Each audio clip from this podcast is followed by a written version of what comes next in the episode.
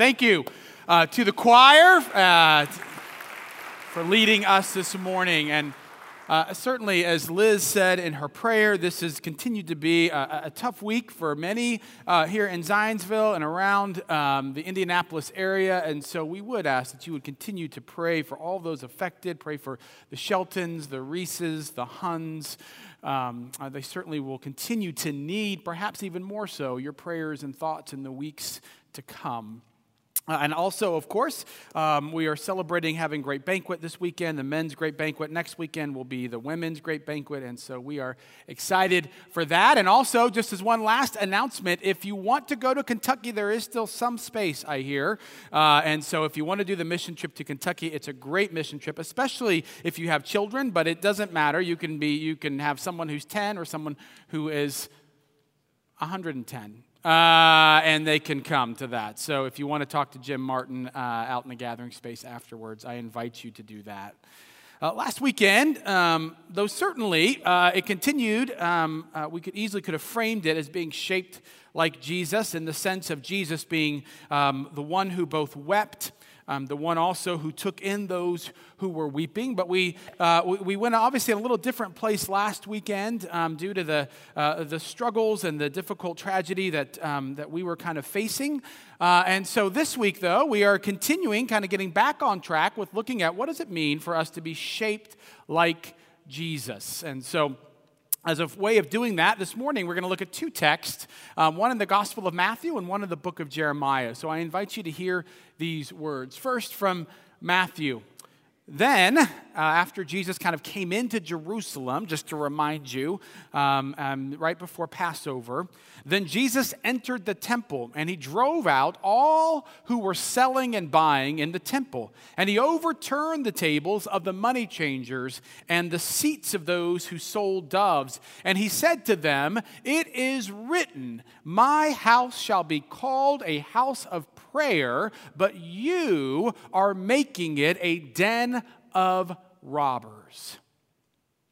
And then, to go back into the Old Testament, from the book of Jeremiah, chapter 7, verses 5 through 11, say this for if you, speaking to the Israelites, truly amend your ways and your doings, if you truly act justly with one another, if you do not oppress the alien, the orphan, and the widow, or shed innocent blood in this place, and if you do not go after other gods to your own hurt, then I will dwell with you in this place, in the land that I gave of old to your ancestors forever and ever. Here you are, trusting in deceptive words to no avail. Will you steal, murder, commit adultery, swear falsely, make offerings to Baal, and go after other gods that you have not known, and then come and stand before me in this house, which is called by my name, and say, We are safe only to go on and doing all these abominations? Has this house, which is called by my name, become a den of robbers in your sight? You know I too am watching, says the Lord. Sisters and brothers in Christ, this is the word of the Lord. Thanks be to God, and let's pray. God, we gather here this morning after a week of difficulties, and yet we continue to gather. We gather, Lord, because we are reminded that you have called us to do so out of a love for us. Lord, we know that you desire us to point to you always in times of joy and in times of sorrow. For we know that you are the God that meets us wherever it is that we are. You are Emmanuel, God with us in the flesh. And so this morning, Lord, I pray that you would open up our ears and our hearts to you, to what you would have to say to us. That the words of my mouth and the meditation of all of our hearts will be acceptable in your sight, O Lord, our strength and our Redeemer. Amen and amen. So, remember that a part of the reason why we're doing this particular series is because we realize that far too often we engage in lots of actions and we forget why it is that we're doing what it is that we're doing. As we are so busy going this way and that, hither and thither. By the way, I said hither and thither a couple weeks ago, and some people thought I was uh, making a joke. I love, I'm old school. I love hither and thither. Amen? All right, fine, thank you um, for that. So, hither and thither, in the midst of all of those things, right, and being such a fast paced world where we keep doing all these things, including in the church, it is very easy for us to forget why it is that we exist. And so, we need to remember why it is that we are here. And one of the things that we said is a part of the reason why we are here, a major part of the reason why we are here, is in order to be shaped more like Jesus. Our prayer is that we will go to bed looking more like Jesus than when we woke up. And so we keep going back to 2 Corinthians 3:18 and remember how the message puts that which is that our lives are becoming brighter and more beautiful as God enters our lives and we become like him. As we, as we confess, as we come into a relationship with Jesus Christ, and then as we begin to grow, we should begin to grow more and more like Jesus, which means we become brighter and more beautiful as we reflect Him more and more. And the more that we do that, and this is what we'll start talking about in the new year, the more then our neighborhoods, our communities, our state, our country, our world should begin to reflect the coming kingdom of God. And so 2 weeks ago when we kind of kicked this off, we looked at what does it mean to have Jesus shaped love. And if you were here, you may remember we talked about John 3 16 and 17, this huge, this amazing passage that talks about how God loves the whole world, this kind of earth shattering, kind of world changing love that's, that, that we all want to be a part of, right? And yet, when you look at the life of Jesus, by and large, especially during those three years, he was doing these incredibly, what looks like seemingly small and insignificant things, like noticing people who weren't being noticed, or eating with sinners, with prostitutes and others. And, and we're reminded of the fact that the love, like Paul talks about, about being patient and kind and gentle, that this is Jesus shaped love, and that we have to remember that is upon this foundation that earth shatters shattering and world changing love um, um, is able to, to finally come into full formation. Now, the problem is, is that with great frequency, when it comes to Jesus shaped love or when it comes to Jesus, we like to focus on particular aspects of Jesus and then not focus on other aspects. So we love the Jesus shaped love part of Jesus, right? We love the Jesus who notices people who aren't oftentimes noticed. Why? Because there's many times when we aren't noticed, and it's great to know that Jesus still notices us. Uh, we love it whenever we get to see Jesus eating with sinners because we know that oftentimes we are those. Trust me, you are those sinners, right? We, we love that. We love hearing about the Jesus who forgives. We love hearing about the Jesus who has an immense amount of grace. We love that, and that is absolutely Jesus without question. But that isn't the only part of Jesus. That's why if you get too caught up in that particular image, then when you see the image in Matthew 21, it can shock you just a little bit. Who is this Jesus. This is not cuddly Jesus. This is not what James Bryan Smith calls uh, Mr. Rogers Jesus right? This, this Jesus seems a bit harsher. He just walks in. It doesn't seem like he even says anything. And before you know it, all of a sudden there are tables that are being thrown up in the air, birds are being thrown up in the air, and words are coming out of Jesus' mouth. They're being thrown up in the air. This is supposed to be a place of prayer, and you have made it into a den of robbers. This is not cuddly Jesus. And so the question then is if we're supposed to be shaped like Jesus, then, then how does it look for us to be shaped like this particular Jesus that we see in Matthew 21? Why is it that he's acting like this? Is he just having a bad day? Is he hangry? Is he, this is oftentimes what I wonder, is Peter dressing up like Jesus on this day and he fools Matthew? Because Peter would do this, but Jesus? And a part of what's the big struggle is we don't know exactly why it is that Jesus does this. Now, people will tell you they know exactly why. And if you look at scholars, they seem to have all the certitude of the world. They know exactly why Jesus is doing this, but guess what? They don't. Because when you begin to see it, you see that everyone has this great idea. Oh, we know why. It's because of the fact that they were selling things, they're, they're, they're, they're profiting off of religion. That's why Jesus is upset. And you read that and you think, okay, well, that makes sense, sure.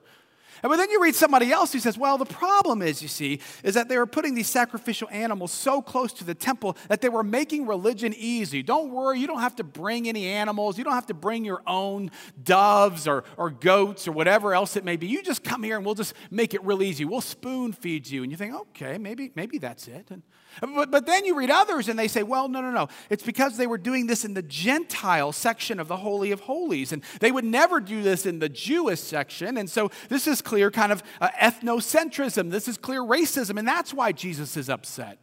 Okay. And uh, but then someone else will come along and say, oh, no, no, no, that's not, it has nothing to do with the money changers. It's because at this time, all of the rebellious Jews, they were using the temple for a headquarters instead of using it for a place of prayer. And this is why it is that Jesus is so upset. And so we really, as you look at it, it's kind of frustrating because how are you supposed to preach on something when you don't know exactly what it is that Jesus was so upset about?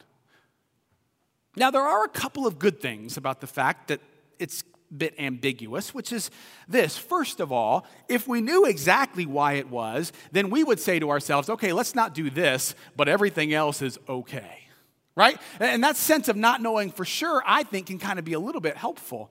Plus, then a, a pastor preacher can go anywhere, uh, which is always good. Um, but then, secondly, here's the other thing, which is that it forces you to begin to dig down a little bit more into this particular passage, and more specifically, into what passage it is to which Jesus is alluding. You, you, you perhaps heard it. Jesus didn't just say this is to be a house of prayer and you've made it into a den of robbers. Jesus says, It is written.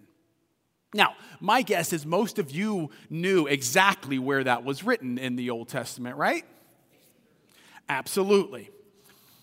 Now, we, there may be a couple of you who didn't, there's a couple of us that didn't, but more than likely, and we've talked about this before, in that day and age, the Jews, they, they, when they were growing up, they memorized the Old Testament. So when Jesus said it is written and he began to tell them the passage, they would know which passage. And of course, that passage is what? Jeremiah. I knew you knew it. Jeremiah 7, right? The, the passage that I read earlier today. And so so, what we should do when we read this and we say, well, why is Jesus so upset? We should go back to Jeremiah. And we say, well, why would he pick this particular text? What's going on in Israel at this particular time? And here's what's going on in Israel at this particular time, which is that there are people who are oppressing the alien or the foreigners. There are people who are committing adultery. There are people who are stealing. There are people who are worshiping other gods. And here's the thing they do that. And then they come into the sanctuary, and oh, you should hear their prayers. They're so beautiful.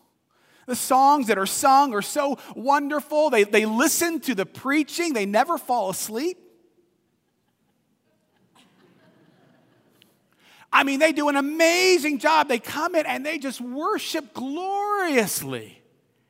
And then they go back home or to their places of work or wherever it is they play, and they begin to do the exact same sin and abominations that they were doing before they came into worship. In other words, nothing about their life has changed. Nothing.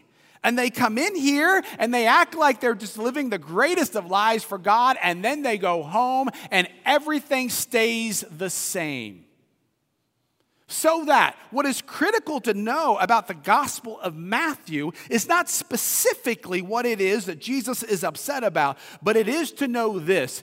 Jesus will always begin to turn the tables in our lives when he begins to get a whiff of the fact that we keep coming in here and saying, We are safe, everything is going to be fine, God's not punished us yet, we're doing well, and you do nothing to change the way you actually begin to live. And Jesus said, I am having none of it.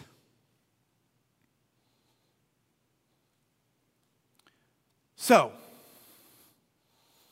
what does that mean for us? I think in many ways, what becoming brighter and more beautiful means, if you will, is that it means, it's another way of saying it is the process of becoming holy. It is the process of becoming holier. And First Peter tells us that we are to be holy just as God, just as Jesus is holy. And I think the process of making sure what we are doing here translates into the actual lives that we are living, I think that is a holy process. The problem, though, is that using the word holy or the word holiness is incredibly difficult for many of us. Uh, for some of us, it seems kind of like an archaic word, the word holy. It just seems very different. We don't really hear that much. If we ever do hear it around here, we hear it in this phrase, right? Uh, being holier than thou. Right? No one wants to be called holier than thou. That just means you're kind of a, you know, a, a jerk oftentimes, right? You're, oh, you're judgmentalism. Oh, you know everything. So holy's hard in that respect. Holy's also difficult because at times, of course, um, um, um, some of us have baggage. Maybe we grew up in a tradition of holiness and something like that. And, and, and so you, you think about that and it kind of troubles you. Others, of course, of you, I, I make no mistake about it, others of you, it's about time, you're saying, that we finally talk about being holy in this place, right? Some of you have been waiting for this ever since I got here. For me, if I can be so honest, my problem with the word holy or holiness is the baggage that I have from my own past.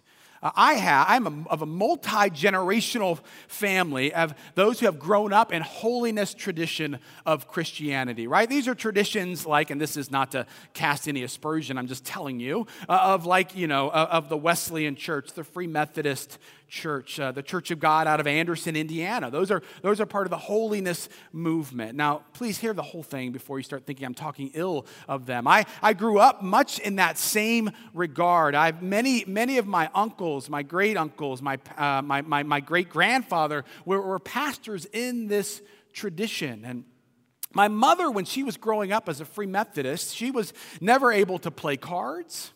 Uh, she couldn't go to movies. Uh, they couldn't do anything on Sunday mornings or on Sundays at all except for go to church. Um, uh, they, they, they, certainly couldn't dance, that was without question. And, and absolutely, they couldn't drink. Uh, it, well, water, but they couldn't drink anything of alcohol. What you may not know, you're going to learn this about your pastor today, is that I have a great uncle who in 1968 was a vice presidential candidate for the United States for the Prohibitionist Party. And, I, and if you don't believe me, let's see. This is the pen. Roland Fisher is my uncle Roland, and there's the pen. This is legit. I'm not making this stuff up.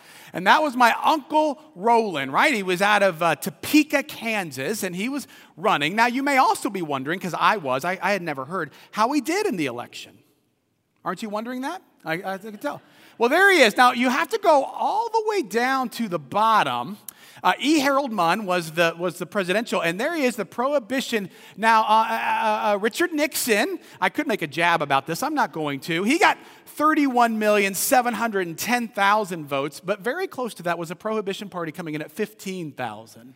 Um, which is probably at least 14,000 more than I, what I would get, okay?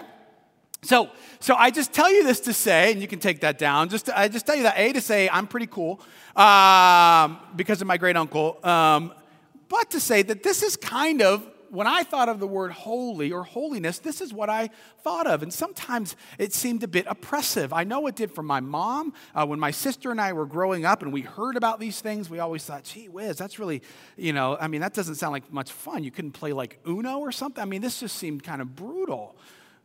So when it comes to holiness, that's oftentimes what I think of. Now, here's the thing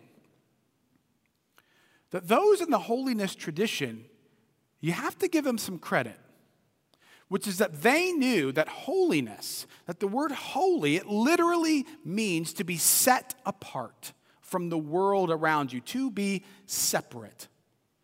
And I have to say that that is one thing that they understood well, which is this that when you're in a relationship with Jesus, that there should be something that grows in how you are different from the world that surrounds you.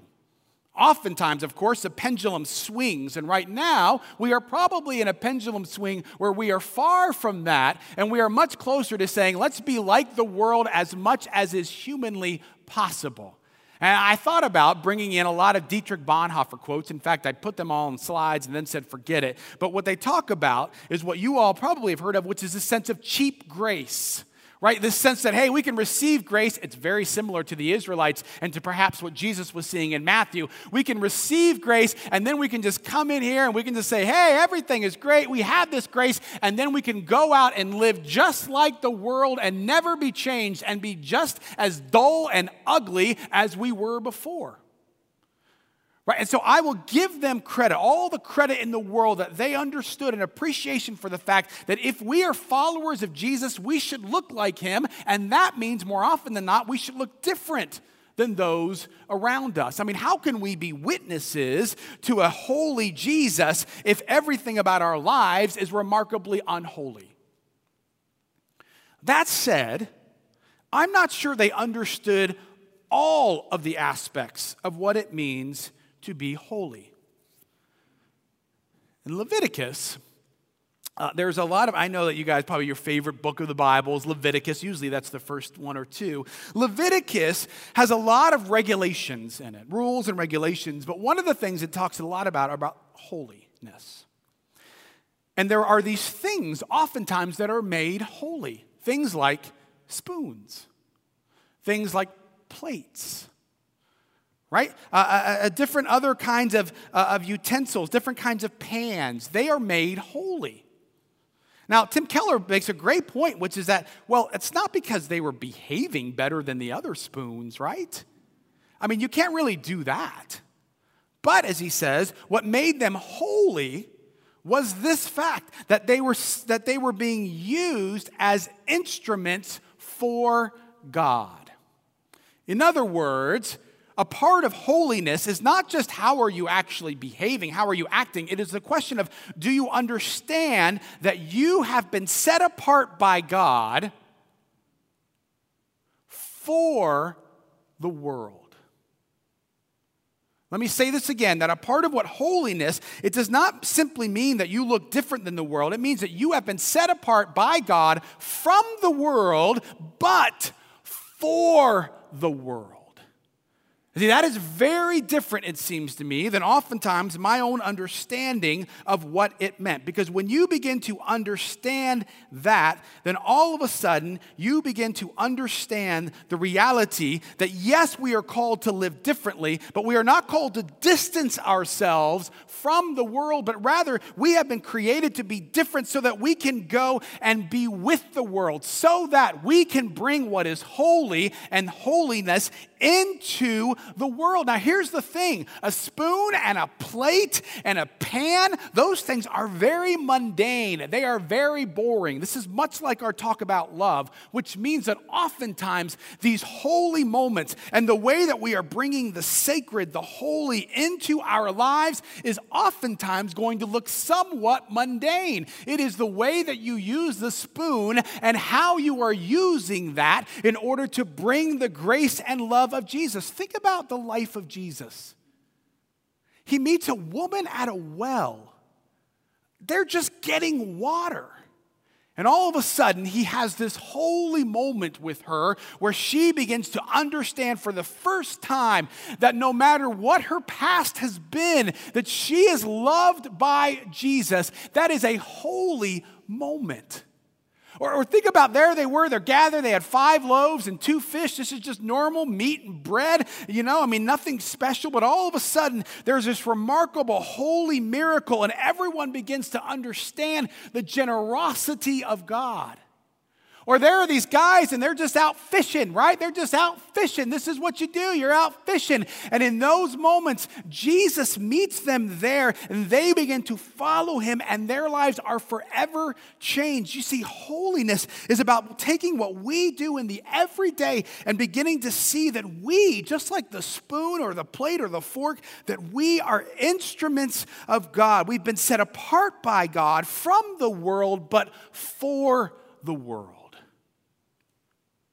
And one of the things that we have to remember, that we have to realize as a part of that process, this is kind of a little bit of behind the scenes, if you will, is that the struggle that we as worship leaders have is that we want to make sure of two things.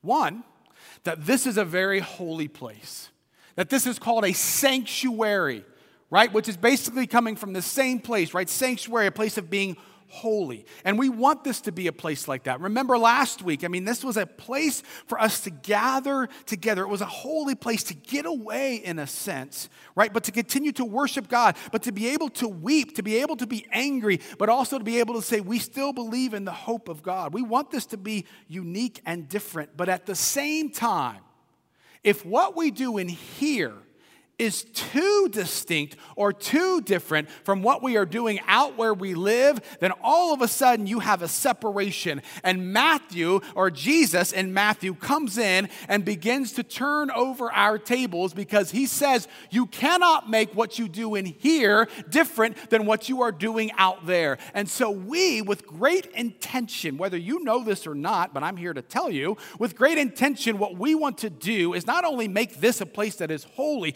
but but we want to show you how it actually isn't that different from out where you work, live, or play, so that you can bring, by the power of the Spirit, holy moments into what it is that you are doing. Right? So, so, so what does that mean? Well, that means this. So, even just last week, we created space for you to be able to be honest, for you to be able to be with one another, for you to be able to voice your concerns, your anguish. That's wonderful, good, and right. But our hope is that by creating that space, then you will have learned this is important. So that when you go out into the community where people are asking these questions, where people are struggling, and plenty of people everywhere in our area were asking those questions and we're struggling with that, you remember that you can have that space, that we can have those prayers, that we can have that mourning and that weeping because we've done it in this holy place. And when you are there with others in that moment, that is a holy time. Right? It's part of the reason I say this uh, with some regularity here because I want you to know why. Why we have this massive window. Because at no point, no point, when you are worshiping God, do I ever want you to forget that connected to your worship of God, to your love of God, is your love of neighbor. Throughout the New Testament, there is this, there is this sense that you cannot say you love God and hate your brother or sister or hate your neighbor. You cannot do that. So that at all times when we are worshiping God and maybe you look across the way and there's someone that you specifically did not sit next to because you do not like that person, when you are worshiping God, there's plenty of light for you to be able to look at that person and say, I'm supposed to love you as well. It's a part of the reason why when I tell stories, I tell in sermons, I try to tell as few canned stories as possible. The stories I want you to hear are stories of fellow ZPCers so that when we talk about scripture, we can say this is what it actually looks like. Not some, hey, I heard about a man up in a lighthouse. No, no, no. I want you to hear about real people with whom you worship and the ways in which you are enacting this faith. I want you to hear that. It's why we sing. We sing songs, right? And a part of the reason why we sing songs is because you know that songs have a way of getting stuck in your head. Sometimes it's highly annoying, right? I, I always get a song stuck in my head. My kids get so tired of hearing me sing it again and again, but I just can't help it.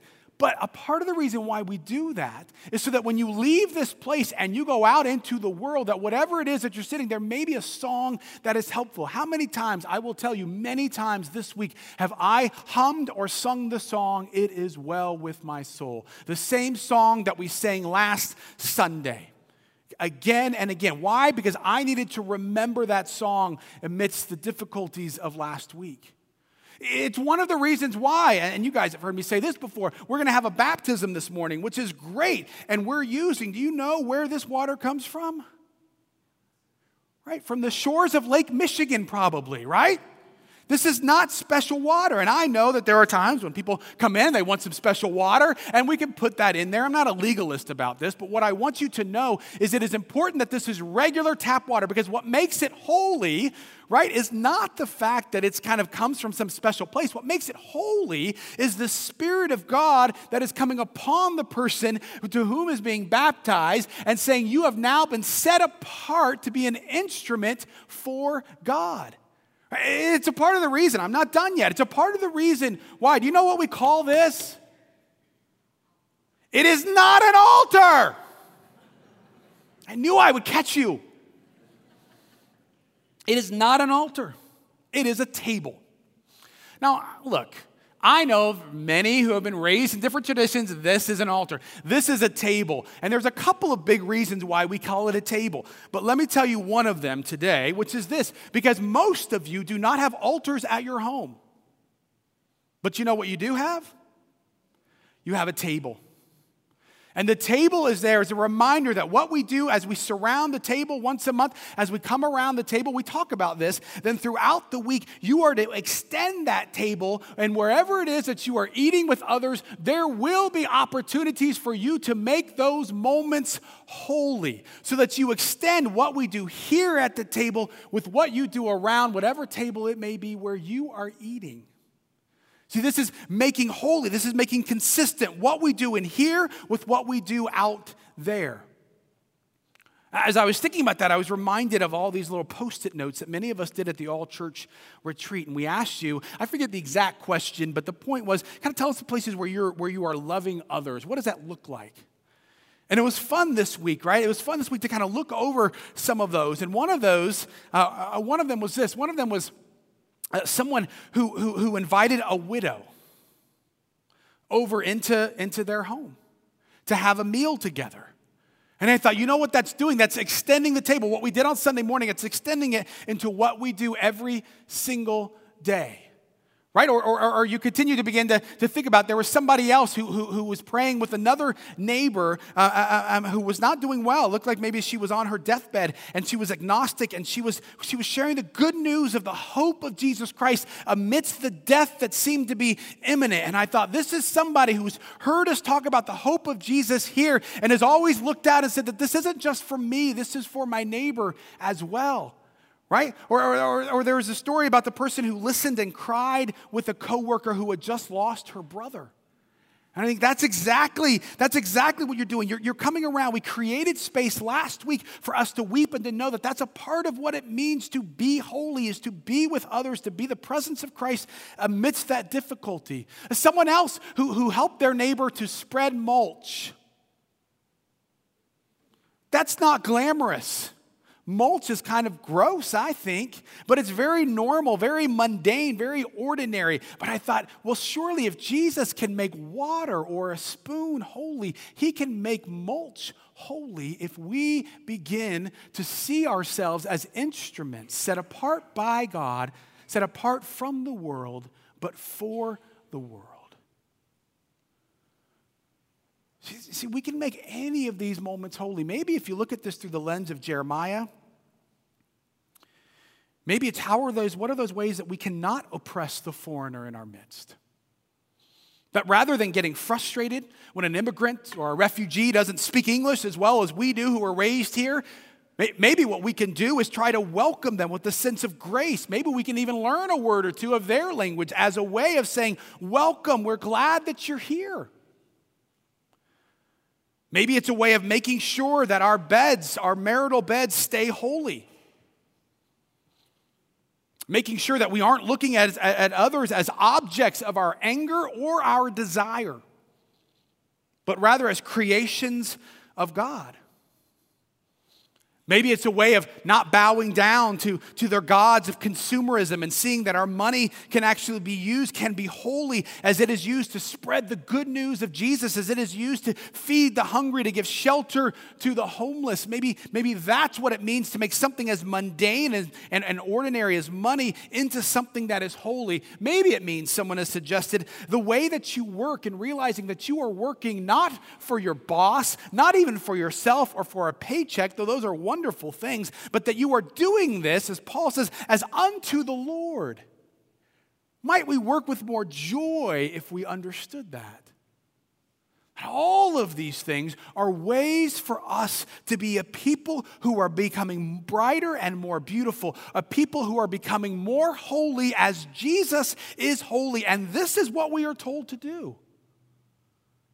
So my hope and my prayer is that when we gather in this holy place that it will be a time of worship, a time of joy and celebration, but I also hope that the difference or the distance between here and wherever it is that you work, live or play will begin to diminish week after week after week as you begin to see how whatever it is that you are doing, wherever it is that you are going, how those things can be moments of holiness as you are an instrument of God, bringing Christ and His grace and His love and His holiness into wherever it is that you find yourself. Set apart by God from the world, but make no mistake about it, for the world. Amen.